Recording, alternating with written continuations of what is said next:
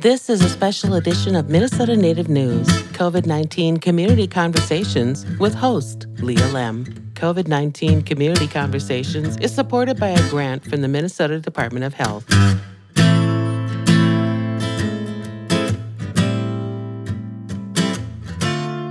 Aaniin, hello. I'm Leah Lemm. Miigwech, and thank you for joining me for an in depth conversation exploring how Indian country in Minnesota is responding and adapting to the current pandemic. Today on the show, what's on the minds of Native youth in Minnesota. And joining me today, Kaylee Coyne is a 10th grader from St. Paul, and she participated in the social distance powwow that provided a way for Native folks to stay connected during the pandemic. And reporter Melissa Townsend talks with 13 year old Rizal Agaton Howes. He lives on the Fond du Lac Reservation with his family and is participating in unschooling. I'm really glad to share what these insightful young minds have to say. And those conversations are coming up, but first, on March 15th, 2020, Governor Walz announced the temporary closing of schools across the state to help slow the spread of the coronavirus.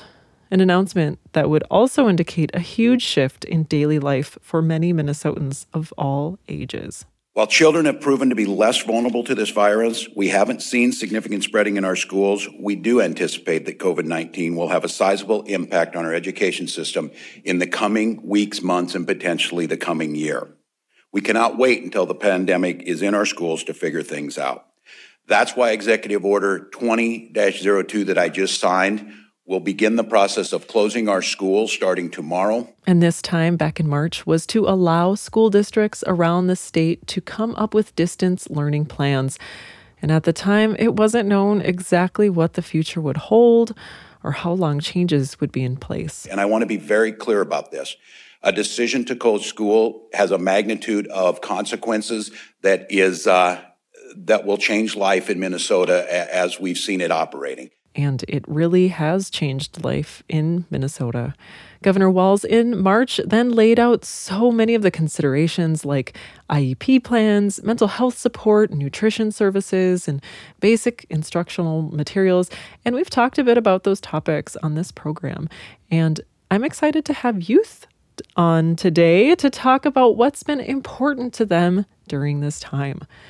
First up is my conversation with Kaylee Coyne, who's in 10th grade. She lives in St. Paul. We talk about what's on her mind, including distance learning, missing powwows, and new hobbies. Hi, Kaylee. Welcome to the show. Thank you. How are you doing today? Good. How are you doing?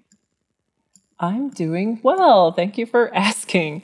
Okay, Kaylee, can you please introduce yourself for me? Boozhoo Kaylee in addition to class Ashke Paki Siping Ninda Nindunchiba Ashinanan Indaso Pupunikis. Hello, my name is Kaylee. Um, I am from St. Paul. I am 15 years old and I'm a 10th grader at Harding High School. Uh, my mom is Athabascan Indian and Yupik, so I take 50% from her. How are you doing and how's your family doing? Uh, we're all doing pretty good. My both my parents are back at work, but and so you're doing school, I take it. Yeah, both my brother and I are doing distance learning full time until it's clear to go back, but it's pretty stressful. A lot of the teachers are I don't not very flexible with when things are turned in. A lot of them expect it right away and it's a lot of assignments. Mm, gotcha. So how do you feel about that? Um I'm handling it pretty well, but it does get stressful. Let's talk a little bit about kind of when the pandemic hit. Um, what happened? Can you tell me a bit about what your experience was? So, a while before, we were out of school because of the teacher strike, and then the pandemic hit like severely. So, it was kind of a mess for everyone in general because no one had a plan. So, the first couple weeks, we kind of just didn't have any schoolwork. The teachers made a plan a couple weeks later, and then we started distance learning. And how was distance learning when it was new? Like, did you learn a bunch or was it all right? Um, it was easy because it was only the last couple months of school and I was able to do all my work Yeah, that time was so strange because a lot of schools were in spring break. So it was almost like, don't come back after spring break or, you know, just like go, there's no schoolwork and we'll figure things out. But I tell you, the teachers and the administration, all that, a lot of places really pulled together. I know. And got things set up for students, you know, in just, you know, a week, couple weeks. That that must have been a lot of work. Yeah, I realized because certain kids have their own way of learning, and I noticed a bunch of teachers adapted to different ways they could help their kids. Yeah, it, it's. I noticed, like you know, where I live, things are different. You know, I live in northern Minnesota, and um, so learning here is a bit different than learning in the cities. And then I'm sure there are students that might not have the same resources as other families do. Did you see any? Let's see. That's a good way to ask. Did you see any of this happening? Is there some kids you knew that maybe needed a bit more help? Um, I think there was a couple students that needed more motivation. Uh, mm. Students would join at first, but then not show up for another three weeks. Oh, are you talking about like the like virtual meetings? Yeah. Mm. Was is that hard to stay on for so long? Yeah, this year it is because it's 30 minutes each class for a while and it's just you get restless. I'm sure. Can you tell me a bit about what a typical day looks like for you? Like you wake up, then what happens? So I start um, classes at 9:30 and I only I have four classes. So one day will be odd classes, and then the other day will be my even classes. And then I usually end around twelve, have a lunch break, and then do independent work. Ah, very good. So what classes are you taking? So most of them are accelerated classes. So I have like biology and algebra two. And I also have my Ojibwe class. How do you do those classes then with um, being away? So each teacher has like each week they have their assigned uh, assignments. So when we join the Google Meet, they help like help us uh, go through the assignment, and then we do it on our own and turn it in later in the week. Gotcha. So no dissecting yet. No. In biology. Oh, okay. okay, gotcha. Good. And how's Ojib- Ojibwe going? Um, I really like it.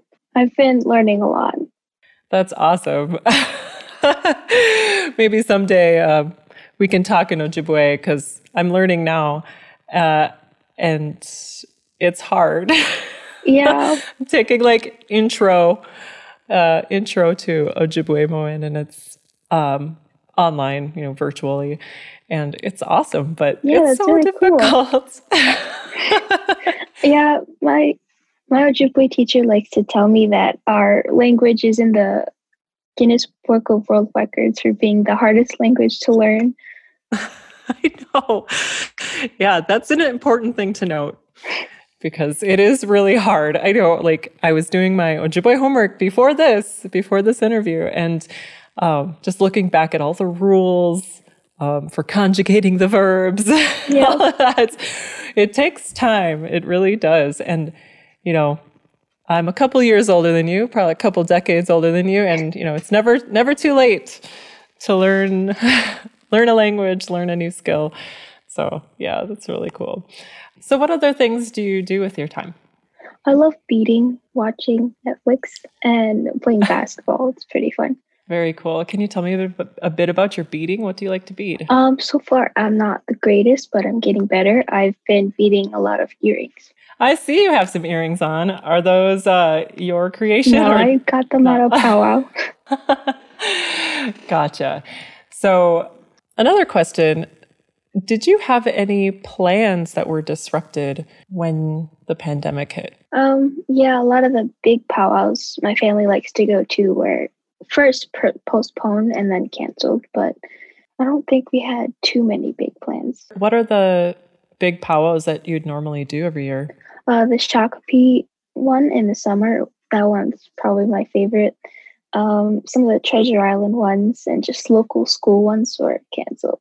I actually haven't been able to dance for quite a while. I did go to the Black and Brown Solidarity March, and uh, group, we danced at that. But other than that, we haven't been able to dance much. Yeah, I saw you did the social distance powwow. Yeah, that was fun. It's a good way to uh, actually get to dance. Nice. Can you tell me a bit about your motivation to do the social distance powwow? Um, I dancing is one of the ways I like release everything. So to see that people, other people are doing that, I was like, oh hey, I want to do that too. So to put on my regalia and dance has just been like a way to release stress. Mm-hmm. And can you tell me a bit about your regalia? How did you help make it, or um, how'd you get it? So my mom doesn't know how to, so we had one of her friends make it. She's been making my regalia for a couple years now, and I got to help pick the colors and designs. Nice. Can you tell me a bit about, you know, the design and maybe why you picked it, so, or what's special to you about it? I've been learning Ojibwe since I was in like first grade. So the Ojibwe designs for regalia are usually floral. So I have floral designs on my regalia. Yes, that woodlands floral design, so beautiful. That's great. So a lot has happened, you know, in this past year. Clearly with the pandemic and just continued injustice. You said you went to was that the brown and black and brown solidarity yeah. event? That's really cool. So there are all these, you know, things that have happened, you know, continued injustice, police brutality, even the California wildfires, yeah. just so much stuff, so much destruction. Um, but it, are there big concerns that you have right now? Like, what's what's on your mind? Um, I feel like right now, with everything that's going on, we are going to find a way to make it better, but it's never going to end. It's just going to keep happening. So I'm just scared. Yeah, I'm scared that the racism will like it's not being taken seriously by a lot of people. Like I've seen comments on social media posts, and it's just like it's scary that this is how I'm going to grow up. Mm-hmm. Mm-hmm. Has there been anything that's been particularly scary that you've seen? I know there's so much out there. And you mentioned Facebook comments or social media comments. Yeah. And that is a place that is tough to go no matter what, no matter how thick your skin is or how tough you might be. Um, what are you seeing that concerns you? Um, just a lot of like racism and bullying everywhere. Like every social media app I go to, there's something that's happening. So I feel like we all just kind of need a break and to just see what's actually happening. Mm-hmm. So I, I saw a picture come through of you and your sibling doing the uh, protest at the Not Your Mascot rally in March um, a while back. And since then, the Washington football team has changed their name. Thank God.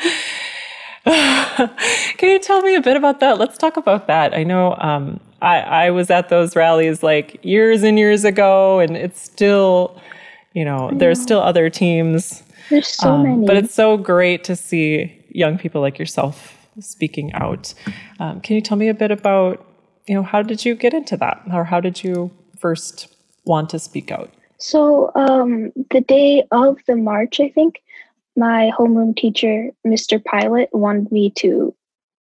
Well, he helped me with the speech that I was going to be talking, presenting there, and I think like at that moment, I just kind of realized like I want to keep doing this. Like this is something I want to keep doing. So I didn't actually get to present it because the planning got mixed up, but um, I got to talk about the change the name.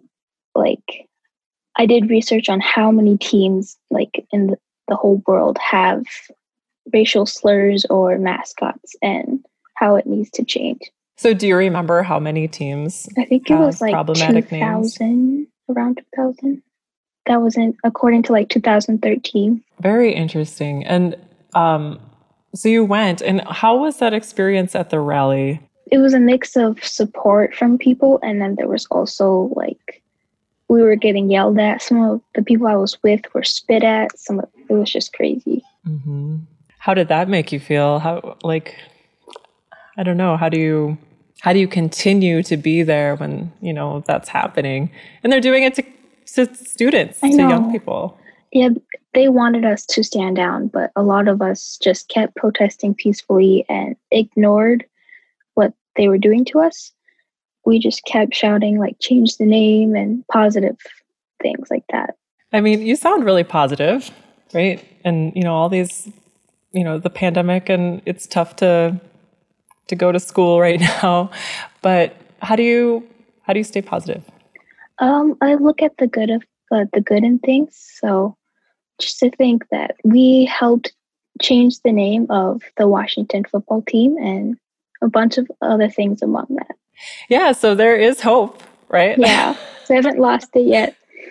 Is there anything else that's going on these days that you're seeing that you're excited about, like anything at school or anything in your community? Um, Indigenous Peoples Day is coming up on Monday.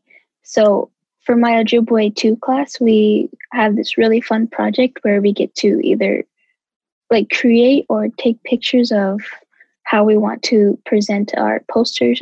That's so cool. So what are you doing then? Usually if we would be at school, we would march to Mounds Park, but this year I think it's just um, projects that like help bring awareness to Indigenous Peoples Day. And are you working on a project? Yeah, I'm going to have my dad help with some photos. So I'm going to have my ribbon skirt and do like a photo shoot. Oh, pretty. Well, Kaylee, thank you so much for participating. Thank you for having uh, me. Yeah, I really appreciate it. And I hope to see see you on the powwow trail in the coming years. So I hope you have a great rest of the day and it's really great to hear your perspective. Thank you. Take care, Kaylee. You too. Bye. Bye.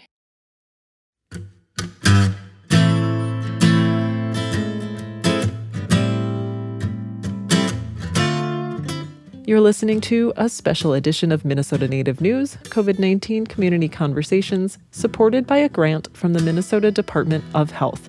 I'm Leah Lemm. And today we're talking to two young people about their pandemic experience and what's on their minds. Next, our reporter, Melissa Townsend, reached out to Rizal Agaton Howes, who is 13 years old. Well, actually, she reached out to his mom, Sarah, who's an Anishinaabe artist. Sarah and her husband, along with Rizal and his younger sister, Ami, live on the Fond du Lac Reservation. In this conversation, Rizal and Sarah talk with Melissa about what's changed since COVID came to Minnesota, the highs and the lows. And as it turns out, there aren't many lows for Rizal, thanks to Sarah and her husband. Well, would you like to introduce yourself however you'd like? Um, my name is Rizal Agaton Howes, Indigenous Cause, Indigo. That is my um, Ojibwe introduction. Ginawits is my Ojibwe name. Awesome. And how old are you? I am 13 years old. I am in eighth grade. All right. Well, you know, this whole conversation is just about what your life has been like and what you've been thinking about since COVID 19 started affecting people in the world. So let's just start with like, how did you hear about COVID 19 and the pandemic? So I do remember I was in class last year, and I remember watching CNN 10, it's a uh, news show, and they featured a virus that they found in Wuhan. And I first didn't concern me a lot, but I think that that's where it began. Yeah, I know. It was like, oh, it's over there and it's not over here. And then suddenly it was like coming. yeah. And how did it first start to affect your life personally? I mean, we, we really just started completely quarantining. It actually started on our birthday, which is somewhat sad because I was about to have a birthday party and then we had to quarantine. So, oh, yeah. What was your birthday party plan? What were you going to do? Um, I think I was going to do an escape room with a few of my friends. Oh my God, that's super fun. Um, how have your days changed since you started quarantining and spending more time at home? You like sleeping in? yes, sleeping. I love sleeping in. That's always great. So, what time can we expect you to get up these days? Probably like nine. Oh, nice. A lot less contact with um, um, everybody else. Mm-hmm. Spending a lot more time with my family. That's actually really fun though, because we do a lot of fun things together. Mm-hmm. I pretty much spend the entire day with my family. That's always fun. We go hiking a lot. Really? Tell me about that. We went um, backpacking on that SHT, which is the Superior Hiking Trail, over in Silver Bay. And yeah, we backpacked most of the day and then we camped there for about a day and we came back. Oh, wow. That sounds cool. We went to this one overlook on the way there and it was it was super beautiful. You could just see the forest as far as you could look and right below us was the lake um, that we were camping near. So that was that was really cool. You know, sometimes people talk about the silver lining of having their whole lives change. You know, for adults, a lot of people have lost their jobs or have different sort of working situation. But a lot of people are taking some positive things away from that, which is interesting to talk about, you know. Are there other sort of positive things that have come from this strange time?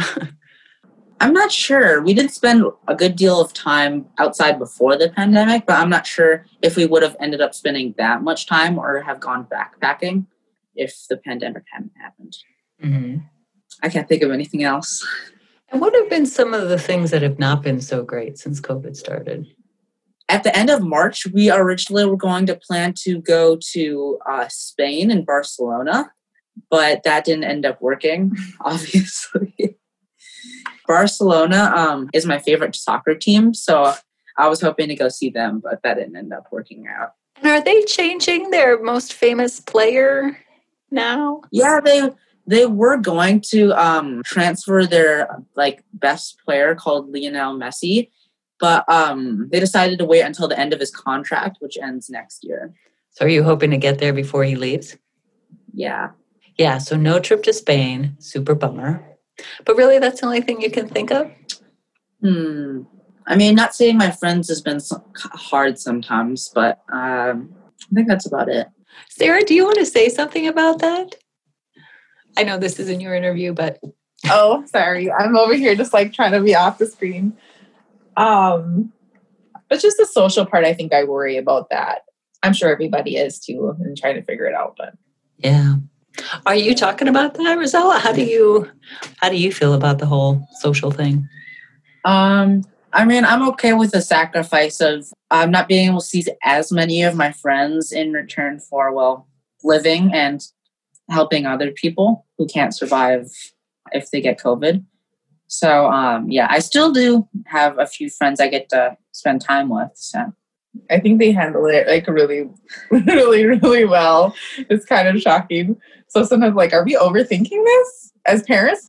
Um, but we try to also, like, I at least for me, I try to talk to them about everything. And like with school, we gave them the option. Like, do you want to do the distance learning through the school? Do you want to do like what are the here's the pros and cons of all these things? Because you know humans do better when they feel like they were a part of the decision. so yes. we kind of let them be a part of that decision making. And so I try to make sure they understand what's going on.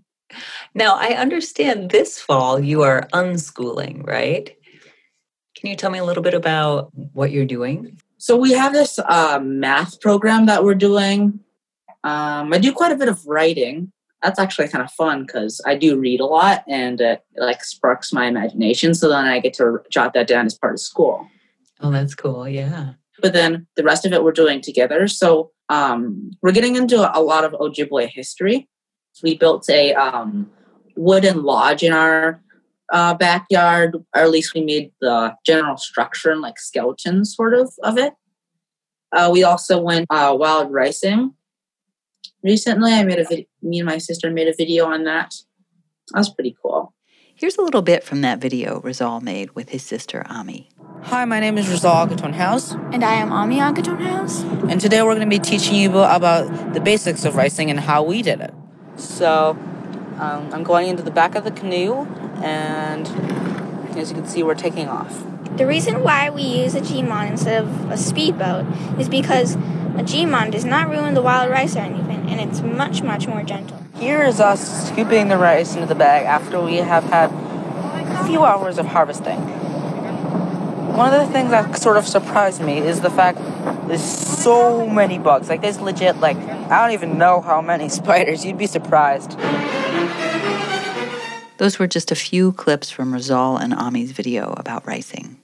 What made you choose the homeschooling or the unschooling? So we've already been spending a lot of time together, so that's something. Um, also, together as a group, we didn't feel super comfortable with um, most of the options that are out there. So yeah, that's another thing. You you like your choice? You glad you made it this way? Yeah. Will you go back to school when you can? Yeah. yeah. I worry a lot that like are they getting enough social interaction? Are they That's my worry. Yeah. are they going to get sad? Are they going to become depressed? Because we've really like not seen and then I also see how a lot of other people's lives have gone back to much more normal and ours is not. And um we're just not comfortable with like the birthday parties and all there's these things that I know that we're missing out on and I worry that that's to make them sad. And so that's really hard I think for me because I want them to have the best life possible and be a part of everything but there's something just deep in me that feels like we have to protect them as much as we can right now. So I think it's that part of just worrying they're going to miss out on something and then be sad that they missed it. I was really worried about school, but now I see that school is kind of a mess. Um, and so I'm kind of feeling better about that. I'm really feeling pretty good about the school thing now. Yeah, I mean, asking about how it's going, it all sounds very positive. And maybe that's because the adults are shouldering the anxiety. and, I, you know, I think it would be different if um, I had to be on Zoom all day or something. You know, like some of my friends have to be on these Zoom calls for eight hours. I think our life would be very different. And then I also, just in general, have that feeling of like, we can't keep trying to fit a round peg in a square hole. Our life just isn't the same anymore. And that's really hard. And it just that is what it is. And so we're just trying to embrace that, I guess. I'm sure, definitely. Hmm. And if you were to write an ending to this pandemic, how would you end this whole thing?